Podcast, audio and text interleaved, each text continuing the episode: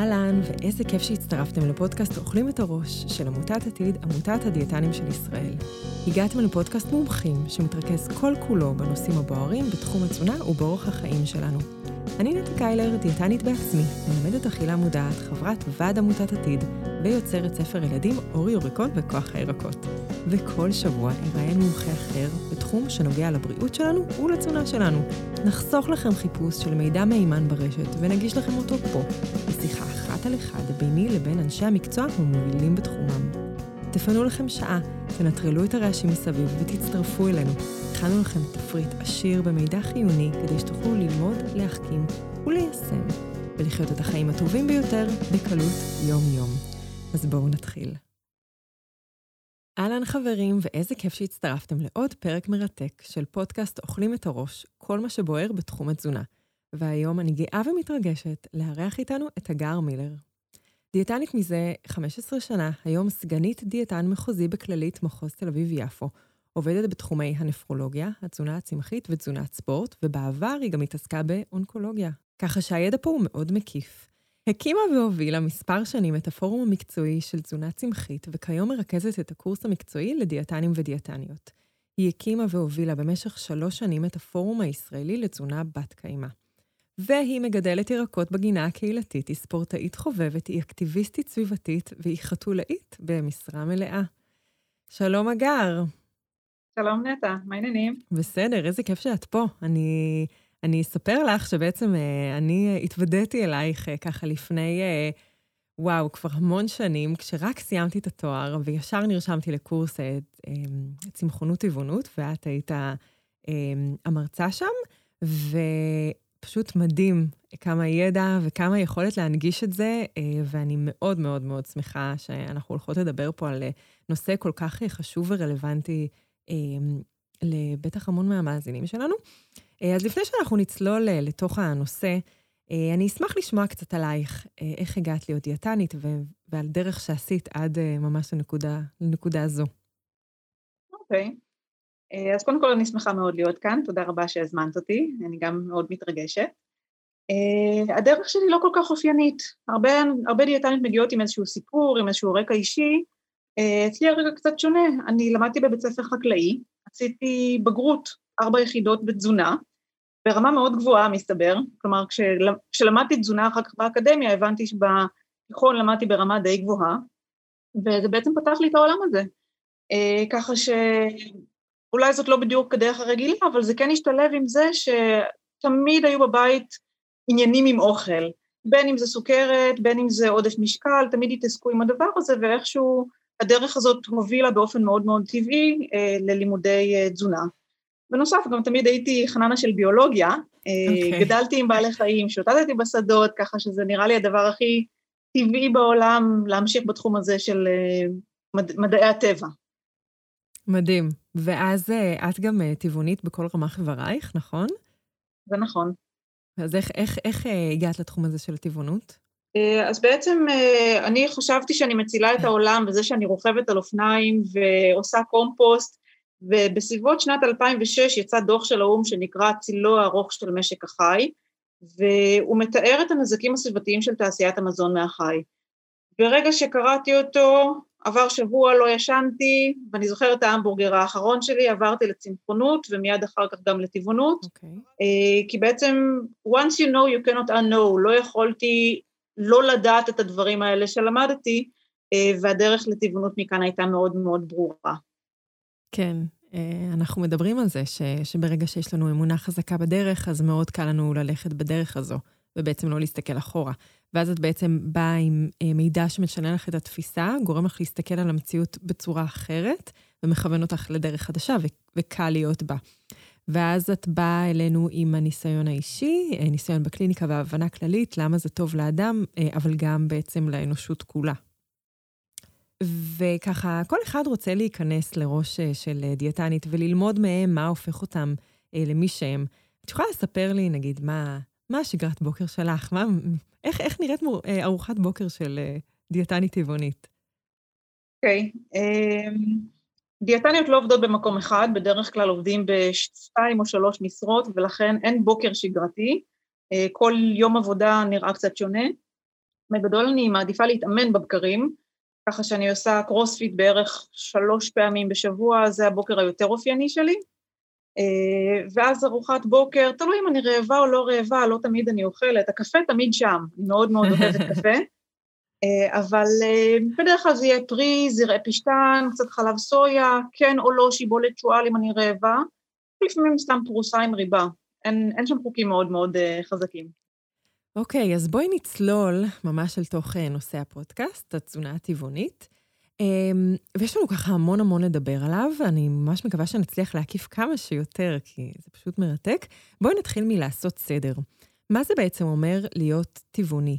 מה, מה העקרונות שלפיהם הולכים? Uh, קודם כל, צריך להבין מאיפה התזונה הזאת מגיעה, היא מגיעה מכמה מקורות. הדרך הנפוצה ביותר להגיע לטבעונות זה סביב השאלה האידיאולוגית.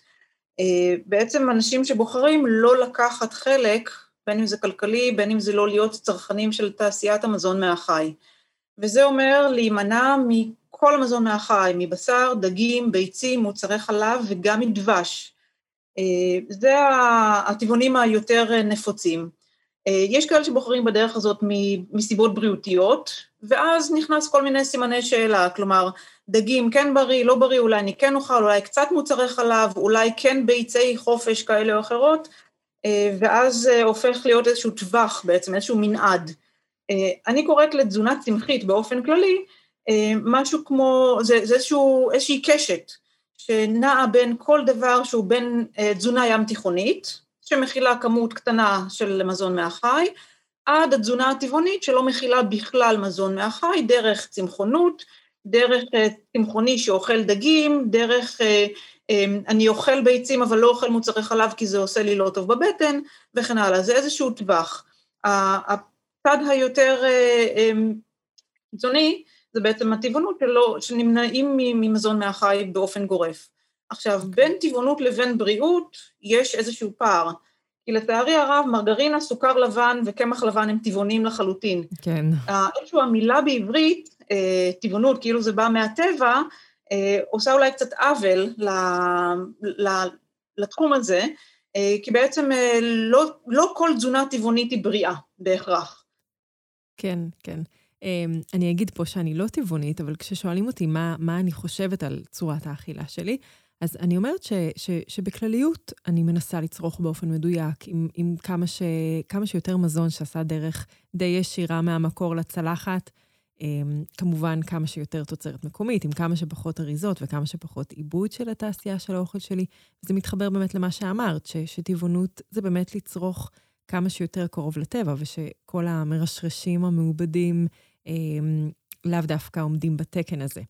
וזה, וזה מוביל אותי לשאלה השנייה, מה, מה ההבדל בין תזונה צמחית, פלנט-בייסט וטבעונות? המנעד, אני חושבת. אה, כי בעצם פלנט בייסט זה יכול להיות אה, כל סטודנט שלא אוכל בשר באמצע השבוע כי הוא לא מכין, אבל בשישי שבת הוא כן יאכל אצל ההורים, זה נקרא פלנט בייסט, רוב הזמן כן. הוא אוכל תזונה צמחית. שהבסיס בעצם אה, זה צמחים. שהבסיס זה בעצם נכון. הצמחים. תזונה מבוססת הצומח בעצם. כן, בדיוק. וזה יכול להיות באמת מישהו שעושה את זה מתוך אידיאולוגיה והוא רק בתהליך ועדיין לא הגיע לגמרי לטבעונות מלאה, וזה יכול להיות באמת כל אדם שאוכל תזונה ים תיכונית, שחלק מהעקרונות זה אה, להפחית בשר בקר, לאכול כמות מאוד מתונה עד פעמיים שלוש בשבוע עוף ודגים, אה, וזה בעצם איזשהו טווח. טבעונות לרוב זה ללא מזון מהחי באשר הוא. כלומר, לא בשר, כן. לא ביצים, לא מוצרי חלב ולא, ולא דבש גם כן. אוקיי. Okay. ולמי היית ממליצה לעשות, אה, ללכת בדרך הזאת? קודם כל, לכל מי שהלב שלו נמצא במקום הנכון. כן. כל מי שמבחינה מוסרית אה, רואה את הערך בלא לקחת חלק בתעשיית הסבל, וולקאם, בבקשה.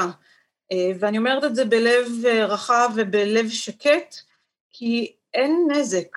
וזה מבחינתי השורה התחתונה והבסיס להכל.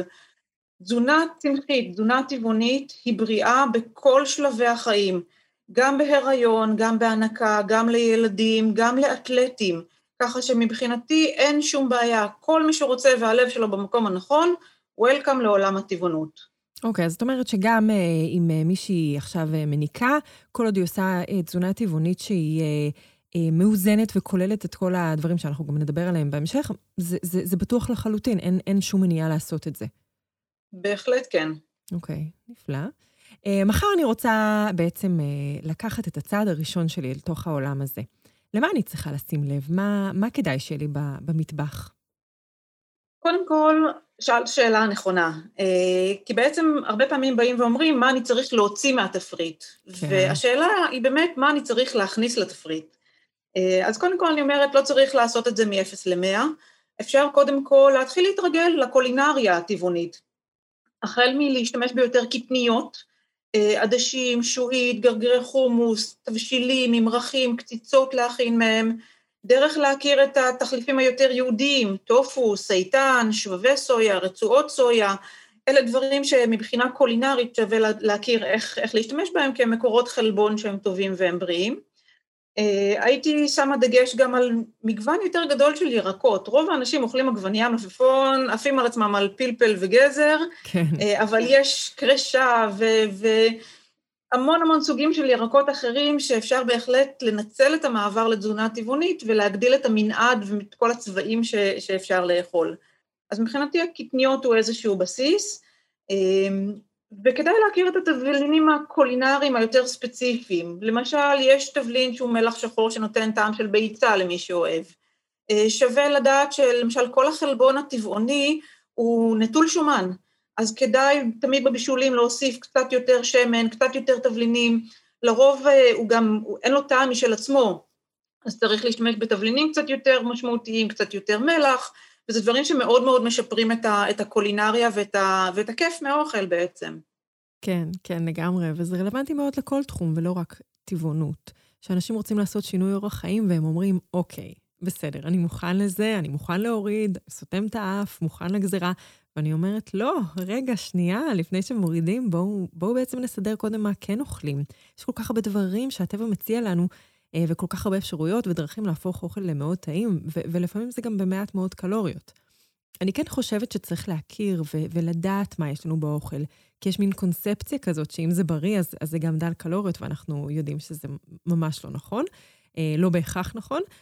אה, ואני אספר שבא אליי מטופל אה, שהיה רץ בערך 20 קילומטר, 3-4 פעמים בשבוע, אה, והוא בא אליי כי עדיין הייתה לו קרס והוא, והוא לא הבין למה היא לא יורדת. אמ, והסתבר שהוא היה אוכל אחרי כל ריצה 300 גרם בוטנים, אה, כי בעולם שלו כאגרונום בוטן זו, זו קטנית, ובקטנית יש את, את החלבון, אבל בעולם הקולינרי בעצם אה, הבוטן הוא בקבוצת השומן, ואחרי כל ריצה הוא בעצם היה מכניס 1,800 קלוריות. אז ברגע שסידרנו את זה, באמת הייתה ירידה במשקל. אז יש חשיבות מאוד גדולה אה, כשניגשים לעולם הטבעוני להכיר בעצם מהם קבוצות המזון ומה כל אחד נותן, כי גם אם זה טבעי, זה לא בהכרח נטול קלוריות, אבל, אבל בהחלט הטבע מציע כל כך הרבה אופציות, וזה רק עניין של, של להכיר, אז אני, אני לגמרי מסכימה איתך ב, בעניין הזה. נגעת קצת בסויה, סייטן, קטניות, אבל, אבל בכל זאת, טבעונות וחלבון, איך ואיפה? יש איזשהו מיתוס שבטבעונות צריך להשלים חלבון. האם כך? אוקיי, אז קודם כל יש פה שני מיתוסים להתייחס אליהם. דבר ראשון, ברוכים הבאים לחברה המערבית, אנחנו חברת שפע. ויש לנו הרבה יותר מדי מהכל. יותר מדי שומן, יותר מדי פחמימות, כן, גם הרבה מאוד חלבון. ולא משנה מה סגנון התזונה שלך, אין לנו כאן שום חוסר בכלום. והחוק הוא מאוד פשוט. אם אכלת מספיק קלוריות, כנראה שאכלת גם מספיק חלבון. נקודה ולא משנה מה סגנון התזונה. עכשיו, בנוגע להשלמת חלבונים זה איזשהו מיתוס שבאמת צריך כבר לפוס מהעולם. אה, פעם חשבו שמכיוון שהחלבון הצמחי, יש לנו בעצם עשר חומצות אמינו חיוניות, כלומר הגוף צריך לקבל אותן מבחוץ, לא יודע לייצר אותן בעצמו, וברגע שאנחנו אוכלים חלבון שהוא מלא, אנחנו מקבלים את כל העשר האלה בבת אחת. בחלבון הצמחי, בקטניות חסרה חומצה אמינית אחת, בדגנים חסרה חומצה אמינית אחרת, ופעם חשבו שצריך כדי לקבל את כל העשר, לאכול דגנים וקטניות ביחד, כדי לקבל מה שנקרא חלבון מלא. היום יודעים שמספיק לנו לשלב דגנים וקטניות ולאכול אותם באותו היום. לצורך העניין, אם אכלתי לחם בבוקר ועדשים בצהריים, ללא אורז או ללא הדגן שמצטרף אליהם, כבר עשיתי את השלמת החלבונים שלי. ואני אפילו אחדד ואומר, מכיוון שקטניות מכילות משמעותית הרבה יותר חלבון לעומת כל סוגי הדגנים, הן מכילות כבר יותר מכל חומצות האמינו, גם מאלה שלכאורה אמורות להיות חסרות. כך שמבחינתי, תרבו באכילת קטניות, זה כנראה הרבה יותר טוב מלהתחיל לשחק עם שילובים. השילוב בין דגנים לקטניה הוא לחלוטין אינו נחוץ. מספיק לאכול הרבה יותר קטניות. אמ, אז את אומרת שבעצם אה, אה, חלבון, שהאבני בניין שלו הם אה, חומצות אמינו, שאנחנו צריכים, חלק מהם יכולים לקבל רק מבחוץ, אנחנו מקבלים אותם דרך הקטניות, ואז אנחנו מקבלים את כל מה שצריך בשביל שיהיה לנו חלבון ברמה מספקת וישרת אותנו ואת הגוף שלנו, שזה מצוין לשמוע. מה לגבי טבעונות וסידן? כי בסוף אנחנו מורידים את מוצרי החלב, שאומרים שזה אה, מוגדר כמקור הסידן המרכזי. מה, מה הדרישה המינימלית של סידן, וזה שהורדתי מוצרי חלב אה, יפגע בבריאות העצם? קודם כל זאת שאלה מצוינת, כי אה, בעצם כשאת אומרת מה הדרישה המינימלית, אז השאלה היא את מי שואלים. כי לפי ארגון הבריאות של האו"ם, הדרישה המינימלית היא בין 400 ל-500 מיליגרם סידן, ההמלצות האירופאיות, ההמלצות, ההמלצות הנורדיות עומדות על בסביבות 700, ההמלצה הבריטית בסביבות ה-600, אל תתפסו אותי 500-600, אני לא בדיוק סופרת, ההמלצה האמריקאית שאנחנו בישראל הולכים לפיה, ממליצים על אלף מיליגרם סידן. אז קודם כל, אנחנו הולכים לפי השיטה האמריקאית, אז אני כמובן שואפת להגיע עם הלקוחות שלי לאלף מיליגרם סידן, אבל גם פה יש איזשהו מנעד, וכנראה שהשחור לבן יש שם הרבה מאוד אפור באמצע. אפור, כן. דבר שני, אני אגיד משהו שהוא קצת אה, פופוליסטי, אבל אני חושבת שזו דוגמה מאוד מאוד טובה. אה, פרות לא צורכות חלב בבגרותן ועדיין מצליחות לגדל מסת אה, גוף של כמה טונות. וזה בזכות התזונה הצמחית שלהן, ולא משום מקור אחר. כנ"ל לגבי גורילות, כנ"ל לגבי בעלי חיים אחרים. יש מספיק סידן במזון הצמחי, בין אם זה דרך uh, קטניות שמכילות סידן, בין אם זה צריכה של uh, הרבה ירקות, שפע של ירקות, זה בכל מקרה מוביל אותי לתזונה הטבעונית הבריאה. להבדיל, מרגרינה, סוכר לבן, קמח לבן, זה בדיוק התזונה הלא בריאה שאני רוצה, היא זאת שדלה בסידן, אז זה לא הכיוון אליו אני הולכת. ברגע שאוכלים מספיק מקורות צמחיים, אוכלים מספיק קטניות, אוכלים מספיק ירקות, מקבלים גם מספיק סידן. בנוסף, כל מוצרי הסויה, הרוב המוחלט של מוצרי הסויה, בין אם זה טופו, בין אם זה אה, משקה סויה, יוגורט סויה, רובם מועשרים בסידן, סייטן מועשר בכמות מאוד גבוהה בסידן, ככה שברגע שאני הולכת לפי החוק הזה של אם אכלתי מספיק חלבון, כנראה שקיבלתי גם מספיק סידן, ואגלה עוד סוד, אקדים את המאוחר, כנראה שאקבל גם מספיק ברזל, כי אלה גם מקורות הברזל שלי. את יודעת, נראה לי ש, שבגלל השיניים הלבנות והעצמות הלבנות ומוצרי החלב הלבנים גורמים לנו לחשוב שרק אה, אוכל לבן הוא עשיר בסידן, אבל, אבל אנחנו יודעים שיש לא מעט סידן בצומח שאנחנו אוכלים, שהוא לא בהכרח לבן. דוגמת אה, עלים שהם בצבע ירוק כהה, הם עשירים בסידן, הקטניות למיניהם, אדממה, אה, ברוקולי, שקדים. ואם, ו, ובאמת, אם אנחנו לוקחים אה, מוצרי מדף, אז, אז נעדיף אה, את אלה ש, שהם מועשרים בסידן, כדי שאם חסר, אה, אז נקבל באמת את ההשלמה. מבחינה פיזיולוגית, הרי אה, מדברים על זה שמערכת העיכול היא קצרה וצריכה, אה, צריך לאכול בשר, ויש מערכת עיכול אצל חיות מסוימות ארוכה, ואז זה מותאם לאכילת ירקות ועלים נקרא לזה. מה קורה בגוף האדם? מה הספרות אומרת לגבי התרומה של התזונה הטבעונית לגוף? אה, קודם כל אנחנו אומניבורים, אנחנו מה שנקרא אוכלי קול, יותר דומים לכלב או, או, או לבעל חיים כזה מאשר לחיה טורפת. אין לנו כלי טרף מאוד מוצלחים, אין לנו ציפורניים חדות, אנחנו לא יכולים לפתוח גדול את הפה בשביל לכרות איזשהו ראש של משהו, אנחנו מקסימום מחזיקים בננה ואוכלים אותה. ככה ש... אה, ואנחנו לא הציידים הכי טובים ביער, אנחנו לא רצים הכי מהר, ואנחנו לא רצים הכי רחוק גם.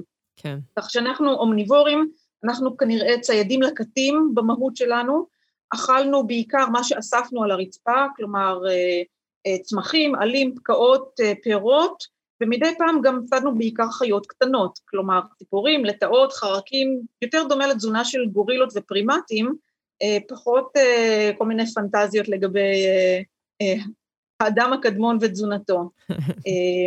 עכשיו, מבחינה פיזיולוגית יש הרבה מאוד ערך לתזונה צמחית. קודם כל, התזונה הזאת עשירה מאוד בצבעים תזונתיים, מה שמשפר את תהליך העיכול, משפר את היציאות, משפר את הפלורה החיידקית, את אוכלוסיית חיידקי המעי שלנו, שהיום אנחנו יודעים שהם מאוד מאוד חשובים. כן, תחום רותח. התזונה היא דלה מאוד בכולסטרול, ואף עוזרת להוריד רמות כולסטרול בגלל שהיא עשירה בסיבים. אה, עוזרת בשמירה על משקל, כי זו תזונה בנפח מאוד מאוד גדול, אוכלים המון המון כלום. הרבה ירקות, הרבה קטניות, הרבה סיבים, שבעצם אה, תורמים לנו מעט מאוד קלוריות, ועוזרת גם באיזון רמות הסוכר, בזכות אותם סיבים. עכשיו, תבואי ותשאלי מבחינה מחקרית, האם התרומה היא סביב הנושא של משקל, אה, או כלומר, זה שטבעונים הם רזים יותר, זה היתרון הגדול, או שמא אה, זה שהורדנו בשר עם, עם רכיבים שיש בו כמו שומן רווי וכולסטרול שעלולים להזיק, אני מבחינתי זה לא ממש משנה, כי בסופו של דבר, אותו אדם שעומד מולי, אם הוא רזה יותר, הוא בריא יותר, לא מאוד משנה לי מה הסיבה לזה. כן, ככה, ש, ככה שגם בכלליות, גם למי שלא טבעוני, בהחלט כדאי להוסיף אה, אושר מהצומח אה, ואת כל הסיבים האלה, כי זה רק יעשה לו טוב. אה, לבריאות מערכת העיכול, לכולסטרול, לסוכר, לחיידקי המעיים, אה, לנפח, לתרומה לשובע אה, ועוד הרבה דברים.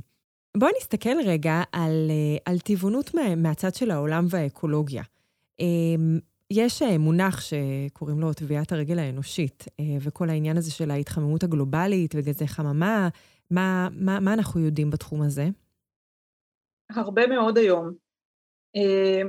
כמו שהזכרתי בהתחלה, הסיבה בגינה הפכתי לטבעונית לפני 15 שנה, שנה היה מהידע שהיה ידוע לנו אז. כלומר, כבר אז העריכו את uh, תרומתה של תעשיית המזון מהחי, סדר גודל של חמישית מסך כל פליטות גזי החממה, יותר מכל התחבורה בעולם. תחבורה נמצא מתחת לתעשיית המזון מהחי. ככה שהמעבר לתזונה צמחית בהחלט מסייע להפחית בפליטות גזי חממה, אה, ואחת הסיבות העיקריות זה בעצם דירות של יערות הגשם, אה, עקירה או השמדה של יערות הגשם לצורך אה, גידול מספוא עבור בעלי חיים. בעצם משמידים את יערות הגשם, מגדלים שם סויה ותירס להזנה של בעלי חיים, של פרות בעיקר, וזו הסיבה העיקרית, זה אחד הסיב... בעצם 40 אחוז מסך כל הנזק מגיע מתוך, ה... מתוך הדבר הזה. בנוסף, תעשיית המזון מהחי אה, נוגעת בכל מה שאנחנו אוכלים. כלומר, החל מזיהום קרקע ומים, כי צריך לטפל בהפרשות של בעלי החיים, אה, דרך זיהום אוויר, דרך, אה, היי, ברוכים הבאים לקורונה. קרבה לבעלי חיים בצורה תעשייתית גורמת לקפיצה של מגפות, וזאת לא המגפה הראשונה. גם הסארס, שפעת חזירים, שפעת העופות, לא טוב לנו לחיות בקרבה הדוקה עם בעלי חיים במשק החי. מוחזקים שם בתנאים לא טובים, ולכן מחלות נוטות לקפוץ באופן הזה. כן, זאת נקודה מעניינת, וגם אני די בטוחה שאפשר להתייחס גם ל... לכל הכמויות שאנחנו אוכלים, וגם לאריזות, לשינוע, אמ, לכל הפלסטיקים. בסוף גם, גם למוצר הסופי, גם, גם לו לא יש הרבה יותר דרישות. נכון מאוד. עדשים לא דורשים קירור. לדוגמה. כן. אבל ברגע שהוצאת את החלב מהפרה או את הבשר מהפרה, כל התהליך צריך לעבור בקירור, גם זה תהליך שדורש אנרגיה, נכון מאוד. כן. וגם צריך לציין שכל התיעוש וההשמדה של יערות הגשם אה, מכחיד מינים בעצם, שכבר אין להם בית, ו- וזה פוגע במאזן האקולוגי. כלומר, תמורת תעשיית הבשר אנחנו מוותרים אה, על חיות שיש להם תפקידים בשרשרת המזון ו- והחיים. אמ, אוקיי, אז אה, מבחינת, אה, אם אנחנו רוצים להחליף את הבשר הזה, ואפילו, את יודעת, לצמצם אותו בקצת, שזה כבר יעשה הבדל אה, מבחינת העולם והאקולוגיה. בואי נדבר קצת על תחליפי בשר. מה, מה הם מקורות החלבון או התחליפים שיש לנו כיום? קודם כל, התחליף, זה בכלל לא תחליף, זה מזון נפלא בפני עצמו. הבסיס מבחינתי של תזונה צמחית זה קטניות, שהם גרגירי חומוס, עדשים, אפונה, שועית, פול, תורמוס וסויה הם בעצם אה, בסיס מאוד טוב, מכיוון שהם קודם כל לא דורשים לא קירור ולא שום דבר, ההכנה שלהם היא מאוד פשוטה, בניגוד למה שאנשים מדמיינים, אה, הם בריאים מאוד, מכילים הרבה מאוד ברזל, הרבה מאוד חלבון, הרבה מאוד סיבים תזונתיים, שמבחינתי קטניות הן הבסיס. מעבר לזה, מוצרים שמכינים מקטניות, בין אם זה אה, תבשילים מוכרים, פלאפל מחומוס, ממרח חומוס, אה, יש מכל קטנייה אפשר להכין לפחות חמישה דברים. מרק עדשים, תבשיל עדשים, קציצות עדשים, סלט עדשים וממרח עדשים. וכנ"ל מכל קטניה, ככה שאף פעם מבחינתי, אחרי 15 שנה לפחות, לא נמאס לי לאכול אותם כמעט אף פעם. אה, דבר נוסף, מוצרים שמכינים מקטניות, סויה למשל היא קטניה שהיא מאוד מאוד ורסטילית. אפשר להפיק ממנה משקה סויה, חלב סויה, אפשר להפיק ממנה יוגורט סויה, אפשר להפוך אותה אה, לטופו, שזה בעצם אה, גבן של חלב סויה שאפשר להשתמש בו כתחליף בשר וכתחליף לכל מיני סוגים של מוצרי חלב. וכל אלה הם מוצרים שהם אה, עשויים מקטניות. פרט לזה אפשר להשתמש בחלבון חיטה, שזה הסייטן. ממצים את חלבון החיטה בתהליך שהוא מאוד פשוט, ברמה, ברמה ביתית אפילו, אני לא, לא, אני מתקשה לקרוא לזה אוכל מעובד, כי אפשר להכין את זה לבד בבית במטבח, אם רוצים, זה רק הרבה בלאגן, אז זה לא כל כך משתלם, אבל uh, uh, חלבון חיטה, סייטן, שיש לו מרקם מאוד מאוד מוצלח, אפשר גם כן לשלב אותו בתבשילים, להכין איתו סטייקים או דברים ש... או קציצות או כל דבר שהוא כזה. אה, מוצרים שהם קצת יותר מעובדים, יש את המוצרים שמופקים ממוצרי סויה, למשל כשלוקחים את חלבון הסויה, מפרידים אותו מה, מהשומן ומרכיבים נוספים, ממצקים אותו לאיזושהי צורה ואפשר להשתמש בו גם כן אה, כ, כתחליפים בעצם לבשר. ככל שהאוכל הוא יותר מעובד, אני פחות מרוצה ממנו. כן. עכשיו, מה זה אומר אוכל מעובד לפי, ה, לפי השאלה? מבחינתי זה, זה כמה, כמה הוא מזיק לי בריאותית. האם המזון שלי אה, הוא מעובד מאוד, כמו החלבון סויה, אבל הוא ללא שומן רווי, ללא מלח וללא סוכר, אני לא רואה בזה נזק. אבל ברגע שלקחתי בורגר, שראה פעם איזה עדש, ומוכרים לי אותו כאוכל טבעוני, אה, והוא עשיר מאוד במלח ועשיר בשומן, כי טיגנו אותו, אני לא מאשרת את זה בתור תחליף. הבנתי. אז את אומרת ללכת על, ה, על המוצרים שהם אה, עשו כמה שפחות דרך מהמקור אל הצלחת שלנו. אני חושבת שזה נכון מאוד בכל עולם התזונה. כן, לגמרי. זה, זה אחד, ה, אחד הכללי אצבע אה, המרכזיים אצלי. בואי נעצור רגע על, אה, על סויה. סויה, זה, זה, זה מקרה, מקרה קלאסי של רושם ראשוני. יש המון המון שמועות על סויה. בטוח לאכול סויה בכל גיל בחיים? אם אני גבר ואני רוצה, אני רוצה להתחיל עכשיו לאכול סויה, אני צריכה להתארגן על איזה כמה חזיות. יגדלו לי... אה... בואי תספרי לנו מה, מה, מה, מה אנחנו יודעים. על זה, כי אחרת היינו... בואי נגיד שהטבעוניות היו מוציאות לפנסיה את כל המנתחים הפלסטיים, כן, זה לא קרה, עדיין לא קרה. אה, ככה, יש מיתוס לגבי סויה, אה, שנובע הרבה מאוד מהמוניטין התקשורתי המאוד לא מוצלח, בגלל מילה אחת. סויה מכילה איזשהו נוגד חמצון שנקרא איזופלבונים, ובעצם הוא חומר די בסדר, כלומר הוא נוגד חמצון, יש לו תפקיד, אבל מכיוון שהוא מזכיר במראה שלו אה, אה, את האסטרוגן האנושי, נתנו לו שם מפחיד נורא שנקרא פיטואסטרוגנים. וזה יצר שערורייה. כן. כי בעצם בין זה לבין אה, בואו תיזהרו מלאכול הרבה סויה, יש בזה אסטרוגן נשי צמחי, זה יעשה לכם ציצים, זה יפגע לכם בגבריות אה, וכן הלאה. מה לא אמרו על הסויה המסכנה הזאת? שבעצם מדובר באיזשהו חומר שהוא כן פעיל מבחינה ביולוגית, אבל יש לו איזשהו תפקיד כפול. אני לא כל כך ארד לביוכימיה של הדברים, אבל ההמלצות האמריקאיות של האמריקן קאנסר סוסייטי שמדברות על נשים אחרי סרטן שד, אמרו no effect at all or slightly beneficial in the prevention and recurrence of cancer. שזה במילים אחרות, או שהוא לא משפיע בכלל, או שאם הוא כבר עושה משהו, הוא כנראה קצת מועיל במניעה של הישנות סרטן.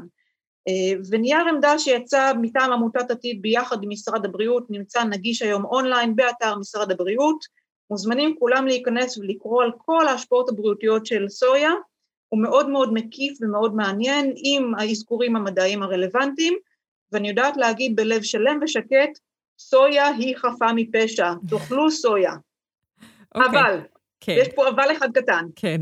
אה, שלא יבוא על חשבון קטניות אחרות. שלא יבוא על חשבון הגיוון. זה הכל. כן, זהו, שכזה תמיד שואלים כמה, כמה סויה אני יכול לאכ... לאכול ביום, זה בסדר אם אני אוכל בכל ארוחה סויה? אז אני אומרת, בכל מקרה, לא משנה מה היית אוכל, צריך לגוון. אי אפשר לאכול את אותו דבר כל היום. אה, אבל יש איזושהי הגבלה של סויה, נגיד וגיוונו בהכל? לא, לא שידוע לי. אוקיי. אפשר לאכול, בוודאי. יופי. עכשיו אה, אנחנו נמצאים בתקופה פשוט נהדרת אה, לצמחונים ולטבעונים, כי אה, אני חושבת שגם התעשייה מבינה את הנזק של, של, בגידול בקר, ויש היום ממש מהפכה בעולם, נקרא לזה הבשר המדומה. שמהווה איזשהו תחליף לככה לאנשים שמנסים להיכנס לטבעונות. ואמרת באיזושהי מילה שזה, שאי אפשר להגיד עדיין שזה תחליף ראוי, בגלל שזה מאוד מעובד, עם המון המון מלח. אמ, אבל את, את ממליצה את זה למי שמנסה לעבור לטבעונות? אה, תלוי, כן. תראו, אגיד לכם בכנות, יש סיכוי שאם תפתחו אצלי את הפריזר תמצאו פה גם איזה בורגר מוכן או איזה נקניקייה טבעונית. רוב הזמן תאכלו בריא. 90 אחוז מהזמן תאכלי את הקטניות ואת הירקות ואת האוכל מבושל בבית, אבל לפעמים אם בא לך איזה ג'אנק ובא לך להוציא איזה בורגר מוכן, זה בסדר. חושבת שזה לא יהיה הבסיס של התזונה, כי אז אנחנו מפספסים כנראה ברזל ועוד רכיבים נוספים. גם בתור איזשהו שלב ביניים, כלומר, בין מעבר ל... אם אני אה, ג'אנקר שאוכל הכל ואני רוצה להיות טבעוני, כנראה שהדרך לשם תעבור גם קצת דרך הג'אנק הטבעוני, עד שאני אקח אותך לקטניות שאני כל כך אוהבת. פשוט כי אני ארצה שאתה תישאר על הכוח שלי ולא תברח לי באמצע, כן. אה, וב' אני אוהבת תהליכים שקורים באופן הדרגתי. זה בסדר גם מדי פעם לאכול בשביל הלב והנפש, ולאו דווקא לצרכים הפונקציונליים. לגמרי, אני ממש ממש מסכימה. אמ, בואי נדבר על הצד הקצת פחות נעים של אה, טבעונות. יש מישהו שלא כדאי לו לעשות את התזונה הזאת, לדבוק בדרך חיים הזאת? אני לא יודעת לגבי לא כדאי, אני יודעת שיש כאלה שמתקשים יותר. אה, אנשים שסובלים מבעיות במערכת העיכול, החל ממחלות מעי דלקתיות כמו קרונקוליטיס, דרך אנשים עם אה, IBS, מעי רגיז, אה, קצת סובלים מקטניות. עכשיו, כמה סובלים זה דבר שמאוד אינדיבידואלי, ויש הרבה מאוד טכניקות איך להטמיע את הקטניות בתזונה ואיך להקל, כמו למשל לשלב את הקטניות בכמות קטנה ובאופן הדרגתי, באופן קבוע, כדי לתת לחיידקי המעי הזדמנות להתרגל אליהם, דרך uh, שפיכת מי הבישול הראשונים של בישול הקטניות כדי להוריד את כל החומרים שגורמים לגזים, יהיו אנשים שיגיעו עד לשלב מסוים ויגידו, אוקיי, no more, אני לא מצליח יותר משלוש כפות עדשים, לא מצליח. אז אלה אנשים שלהם יהיה קצת יותר מאתגר המעבר הזה לטבעונות, כן. אה, אבל בריאותית זה לא בהכרח מזיק, זה פשוט לא נעים להסתובב נפוח, לא נעים אה, להסתובב עם גזים, אבל אין בזה איזשהו אה, נזק. Okay. אוקיי. עוד אנשים שאולי הייתי שוקלת פעמיים, אנשים במצבים רפואיים קיצוניים, חלילה בן אדם צריך לאכול תזונה בנפח קטן אה, שהיא מאוד מרוכזת. אז מכיוון שהתזונה הטבעונית מכילה הרבה מאוד סיבים תזונתיים, קשה מאוד לרכז אותה. כן הייתי הולכת אולי על מזונות שהם יותר קלים לעיכול, כמו טופו, כמו משקי סויה, כדי לרכז אותה קצת יותר, אבל אלה באמת מקרים שרואים אותם יותר בבתי חולים ופחות באוכלוסייה כולה. אוקיי, okay. ומה בעניין, אה, כמה קל זה בסוף ליפול לתוך הבייגלה, ו...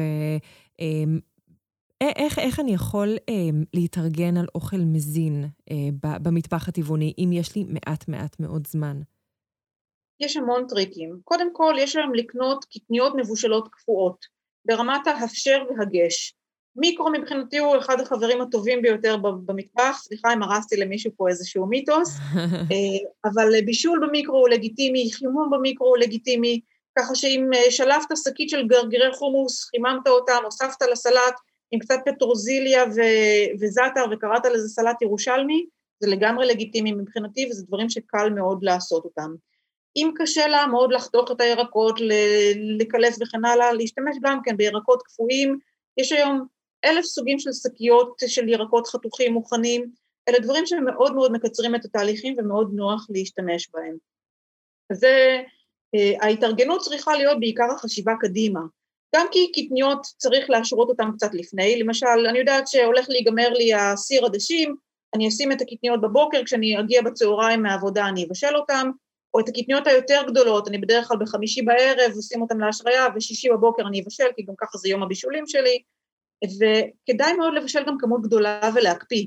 קטניות מתנהגות מצוין בהקפאה, גם אם אחרי שהשריתי אותן אפשר להקפיא, גם אחרי שבישלתי אותן אפשר להקפיא אותן, הן אה, מופשרות והן נהדרות אחרי זה, ככה שזה דברים שמאוד מקלים גם על, ה, גם על ההתארגנות. Okay. אוקיי. ובנוסף, אלה גם הדברים שהם יותר זולים, כי הרבה פעמים שואלים אותי אם התזונה הטבעונית היא יותר יקרה. ככל שהאוכל הוא יותר מעובד, כן, הוא יותר יקר, אז ברגע שאני יורדת לבסיס, לדגנים מלאים, לקטניות, לירקות, אלה הדברים שהם יותר זולים גם, גם מבחינת התזונה, אז שווה להכין מראש ולשמור לעצמך. כדי בדיוק לא ליפול לג'אנק היותר יקר הזה. כן, איזה קל זה להוציא משהו מהפריזר ולהפשיר. אז זאת אומרת, התארגנות וסבלנות, שזה ממש נשמע כמו איזה אה, מטאפורה של חדר כושר, שאת יודעת, אני הולכת ואני לא אוטומטית יכולה להרים את ה-20 קילו אה, בבת אחת, אז אה, כן אה, להבין שיכול להיות שהצד הפחות נעים זה שיהיו בעיות בבטן, אבל, אה, אבל אם אני מתחילה בהדרגתיות ולאט-לאט, אה, אז הבטן בהחלט, בהחלט, בהחלט יכולה להתרגל אה, ולעשות את, ה, את האדפטציה. אמ, מבחינת אה, חסרים תזונתיים ותוספים, יש, צפויים לטבעוני אה, חסרים או, או תוספים שהוא יצטרך לקחת? יש הנחיה גורפת וחד משמעית על תוסף אחד ואחד בלבד, וזה תוסף של ויטמין B12, מכיוון שהוא מגיע אך ורק ממזון מהחי. וזה התוסף היחיד שמומלץ לקחת, בדרך כלל אם הרמות הן תקינות מומלץ לקחת שלוש-ארבע פעמים בשבוע, ולא לחכות לחוסר. ופה אני יוצאת בקריאה נרגשת לטבעונים, זה שאתה כבר שלוש שנים טבעוני ואין לך חוסרים ויופי יופי, לוקח בין שלוש לשמונה שנים לרוקן את המאגרים, אל תגיעו לחוסר. קחו את התוסף הזה, הוא זול מאוד, הוא טבעוני כמובן, אה, ופשוט תחסכו לעצמכם את הצרות האלה, פרט לאנמיה זה נזקים נוירולוגיים וכן הלאה. זה התוסף היחיד שנדרש.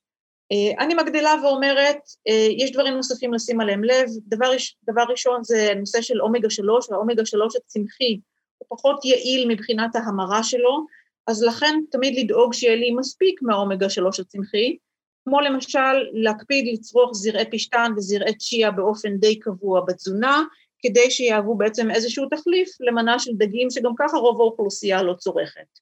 ונקודה אחרונה שנכנסה משהו כמו לפני שלוש שנים, מסתבר שבארץ יש מחסור ביוד באי אלו מקומות, במיוחד אזורים שבהם יש התפלה של מים, ולכן מומלץ כן להשתמש במלח מועשר ביוד, מכיוון שעיקר היוד מגיע לתזונה דרך דגים ומוצרי חלב. אז לטבעונים אני כן ממליצה להשתמש בבית במלח מועשר ביוד, או לשלב אצות מדי פעם, מרק מיסו, או סלט טופו עם מלפפונים ואצות, כדי לוודא שמקבלים מספיק יוד. אוקיי. Okay. חוסר של ברזל, שהרבה פעמים אה, מדברים עליו, הוא דווקא לא מאוד נפוץ אצל טבעונים, כי יש הרבה מאוד ברזל בתזונה טבעונית, כל עוד התזונה היא מאוזנת. בעניין של אה, ברזל, בסוף אה, ברזל צמחי הוא נספג קצת פחות טוב מאשר אה, ברזל מהחי, ואני יודעת שיש דרכים מצוינות להגביר את הספיגה. את יכולה לפרט על זה? נכון, הוא בהחלט רגיש יותר לעיכוב ספיגה למעשה, לעומת הברזל מהחי. אה, אחת הדרכים, המעכב ספיגה העיקרי בתזונה הצמחית זה הפיטט, זאת איזושהי חומצה טבעית שנמצאת דווקא בדגנים המלאים והקטניות אה, שאנחנו מבקשים לאכול. אה, רק לשמחתי הרבה, הפיטט הוא מאוד רגיש לכל תהליך שאנחנו מעבירים אותו. כלומר, ברגע שאני משרה את הקטניות, תכולת הפיטט יורדת. אני מבשלת את הקטניות, תכולת הפיטט יורדת. גם הטפחה של הלחם עוזרת בהפחתת רמת הפיטט, אה, גם הנבטה, שזה רשות אבל לא חובה, גם כן אפשר לעשות את זה, כדי להפחית את תכולת הפיטט ולשפר את אה, ספיגת הברזל. ומהצד השני, על מנת לשפר את ספיגת הברזל, אפשר לשלב איזשהו ירק או פרי טרי בזמן הארוחה, כי הוויטמין C ועוד ויטמינים, עוד אה, חומצות צמחיות נוספות, עוזרות בשיפור הספיגה של, של הברזל. ככה שבעצם אה, כאשר אנחנו אוכלים אה, קטניות, אז גם כמובן להשרות אותם ולבשל אותם, וגם לשלב איזשהו סלט קטן שמכיל ויטמין C. נקודה נוספת זה כל הנושא של הקפה, תה וכן הלאה, הם מכילים פוליפנולים שמעכבים גם כן ספיגה של ברזל, לכן כדאי להפריד כשעה מהארוחה, כלומר לא לשתות את הקפה מיד לאחר הארוחה, אלא לשתות אותו כשעה מאוחר יותר. זה גם מתאים, כי אז אפשר גם איזה פרי קטן או איזה עוגייה ביחד עם הקפה. אוקיי, אז זאת אומרת שפשוט אה, אה, להוסיף אה, דברים מסוימים ולהוריד דברים מסוימים, מגדילים את ה... מגבירים את הספיגה של הברזל הצמחי. אמת. הבנתי. אז אנחנו אומרים אה, B12, אומגה 3, אה, יוד ו, וברזל, שזה אה, הדברים שאנחנו יותר נשים עליהם לב. אני, אה, ככה סיפור קטן, לא מזמן הייתי באיזה כנס של דיאטניות, זה, האמת שזה היה ממש, ממש מזמן, כי זה היה לפני הקורונה, זה היה החיים הקודמים. אה, ואז אה, מישהי, המרצה שאלה שם, אה, מי משתמשת במלח מועשר ביוד? להרים את הידיים, וכל החדר הרים ידיים. אני הייתי היחידה שלא, מיד לקחתי את עצמי והלכתי ורכשתי לעצמי מלך מועשר ביוד. אז, אז זה בהחלט דרך קלה לשלב את זה בכל, ה, בכל המאכלים שאנחנו עושים. אז מצוין, אז הקפנו את הנושא הזה של, של החסרים, אנחנו חזקים ויכולים להמשיך. אמ, בואי נדבר פרקטית, ביום-יום. אז, אז בקורונה זה זמן אידיאלי אה, לכל מי שרוצה להתמיד בתזונה, כי אנחנו גם בתזונה בריאה או, או איזשהו שינוי, כי, כי אנחנו בבית ויש לנו המון המון זמן. אה, אבל מה קורה כשיוצאים, שמבלים, שאוכלים? אה, איפ, זה מסובך או שזה אה, אפשרי? היום, היום זה קלה קלות. לפני 15 שנה זה היה סיפור אחר. אכלנו פסטה ברוטב עגבניות ולחם עם טחינה ופה זה נגמר. אה, היום בכל מקום יש את התו של ויגן פרנדלי, כל מסעדה מחזיקה לפחות שתי מנות ושני קינוחים טבעוניים, מאוד מאוד קל. הכי קל זה במסעדות האסייתיות, כי תמיד יש טופו, זה חומר גלם שמאוד נפוץ ומקובל במטבח הזה. קצת יותר קשה במסעדות האיטלקיות, אבל תמיד אפשר למצוא איזושהי פסטה טובה עם איזשהו רוטב עגבניות מעניין כזה או אחר.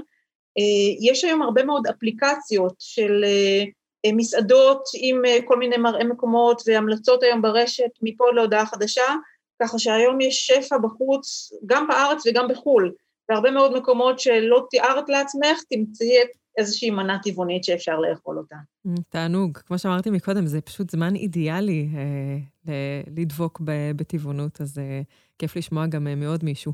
אה, איפה יכולים להיות מוצרים מהחי שאנחנו לא מודעים אליהם?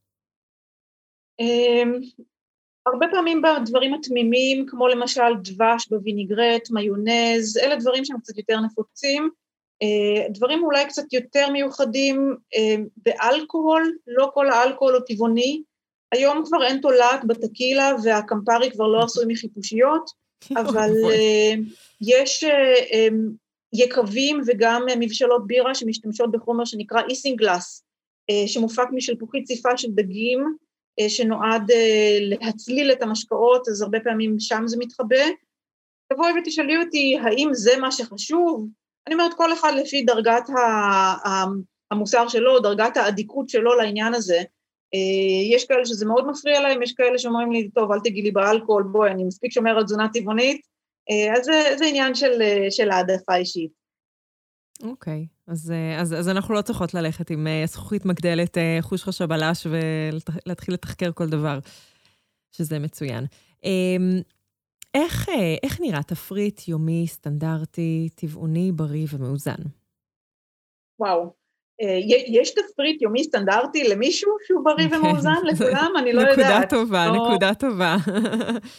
נורא, נורא קשה להגיד את זה. כן, אבל אה, נגיד, אה, איך, איך, בואי תתני לנו דוגמה נגיד של ארוחת בוקר, כי ארוחת בוקר זה אה, די מקביל אה, לרוב לארוחת ערב, ונגיד ארוחת צהריים בתכלס, אה, שהיא משביעה טובה, מאוזנת, חלבון, אה, נוטריאנטים וכו'.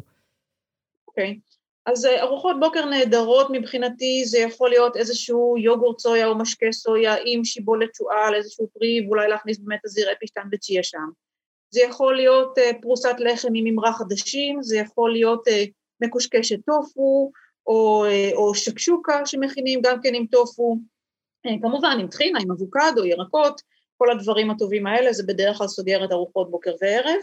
ארוחת צהריים, אולי זה הזמן יותר להשקיע איזשהו מוקפץ, למשל של טופו וירקות, אולי סייטן וירקות, דגנים מלאים, אפשר עם אורז מלא להגיש את זה, אפשר עם, עם פסטה מחיטה מלאה, אולי בולונז סויה להכין, או בולונז סייטן, אה, וכמובן עם ירקות אפויים, טריים, מבושלים, כל, כל הכיף הזה.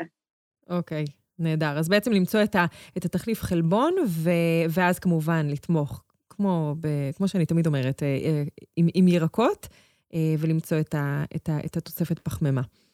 אמ, מה לגבי טבעונות ואימונים? יבואו עכשיו ספורטאים ויגידו, לא, אבל אני חייב חלבון. אפשר אה, לשמור על שגרת אימונים ולהיות טבעוני? וואו, כן, עשיתי על זה קריירה, לא נעים להגיד. דווקא כן נעים להגיד, למה לא?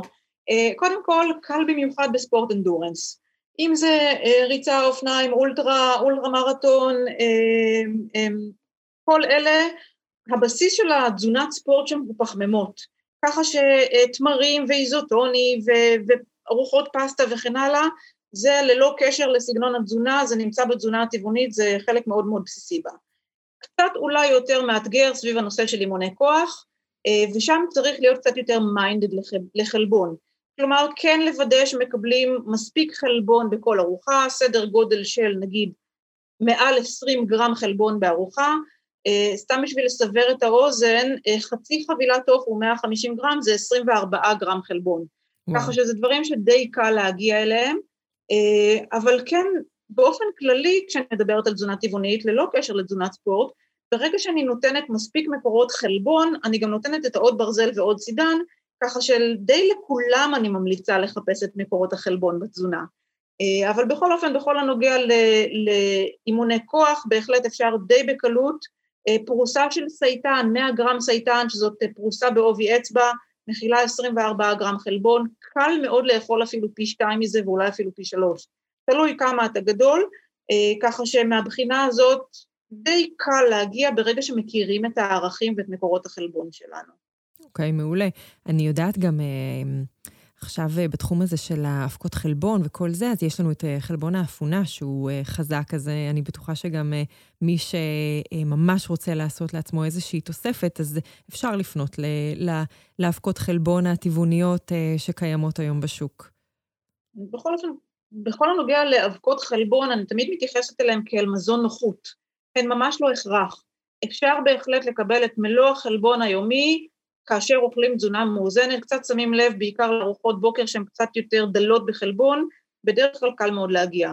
אבקת חלבון סוגרת פינה, בעיקר במקום הזה של נוחות, וגם הרבה כי זה מוכר, זה נראה נורא טוב, זה סקסי כזה, לשקשק אותם, זה ממש ממש לא חיוני.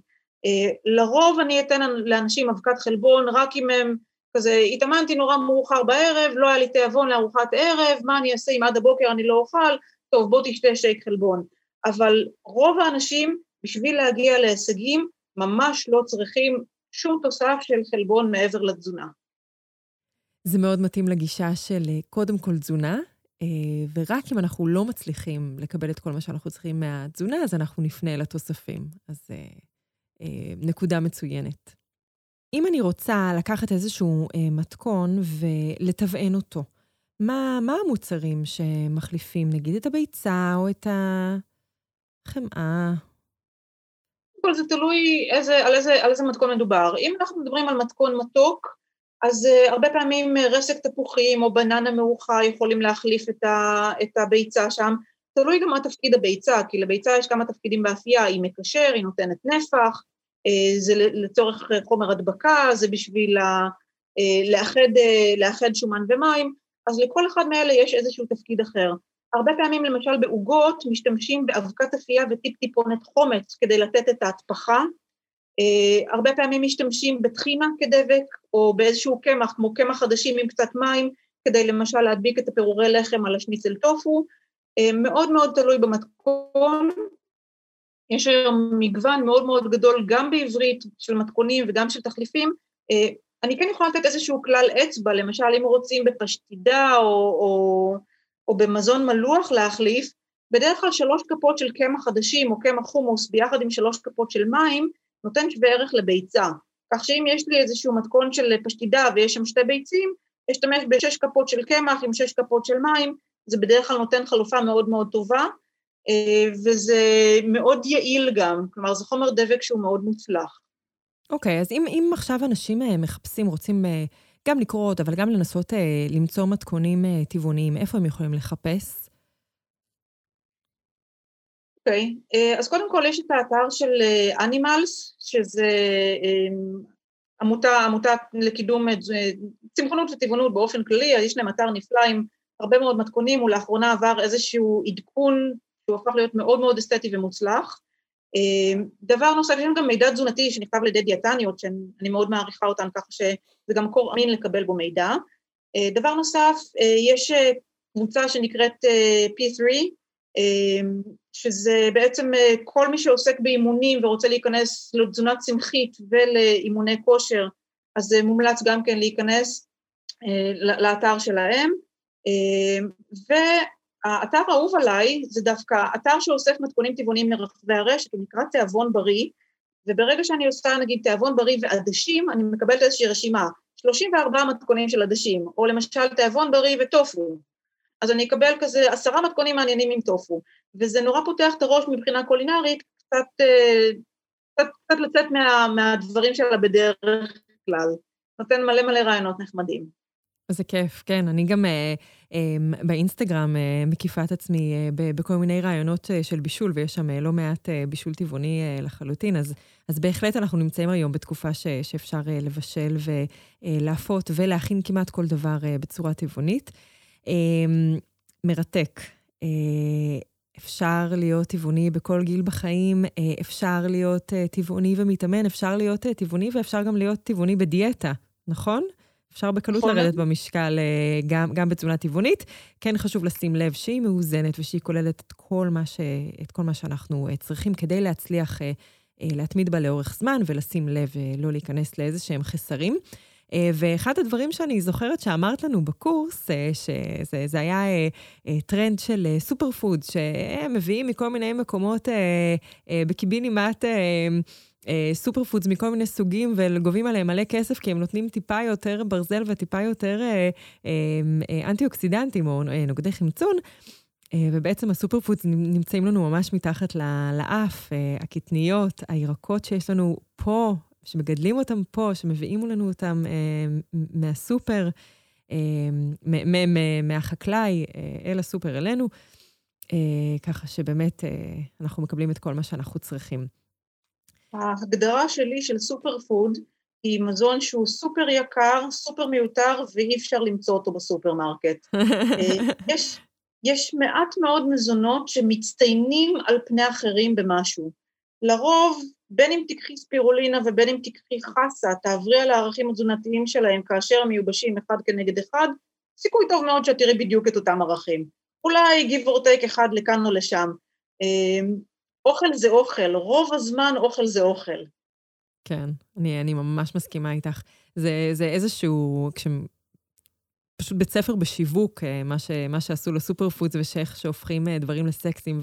ובאחד הפודקאסטים אה, לקחנו על עצמנו את, ה, את המטרה הזאת של להחזיר את הסקסיות לדיאטה ים תיכונית, לקחת את הכוס יין ואת התאנים ואת השקדים ולשבת לראות שקיעה, מה, מה יש יותר סקסי מזה? אז... מדהים, נכון מאוד. כן, לגמרי. Um, יופי, היה ממש ממש מרתק. אנחנו מגיעים ממש לדקות האחרונות של, ה, של הפודקאסט. אה, ואני רוצה להוציא את המאזינים היקרים שלנו עם איזשהו טיפ, איזשהו משהו, אה, המלצה מנצחת שיש לך לתת למי שמקשיב לנו עכשיו. מה, מה ההמלצה שלך? תשתו הרבה מים, תעשו הרבה פעילות גופנית, תאכלו הרבה קטניות ותאכלו ירקות מכל הצבעים והסוגים. זה הכל. מדהים, קלי קלות. וכל אחד יכול לעשות את זה כמעט באפס תקציב. ממש. אגר, תודה, תודה. היה מה זה מעניין, שכנעת אותי לגמרי, כיף חיים, אמ, ובאמת תודה שפינית לנו היום את הזמן. תודה רבה שהזמנת אותי, היה לי גם כיף מאוד. ולכם, מאזינים יקרים, תודה רבה שהייתם איתנו היום, שלמדתם, שאתם כבר יודעים מה אתם צריכים לעשות אם אתם רוצים אה, להתחיל בצורה טבעונית. תשתפו, מי שזה יכול להיות רלוונטי לו, תדרגו אותנו גבוה, תפיצו, תעזרו לנו להפיץ את השמועה שיש את הפודקאסט הנהדר הזה, ואנחנו ניפגש לנו בפרק הבא. חשוב להגיד שהמידע בפודקאסט הוא כללי והוא אינו מחליף ייעוץ רפואי.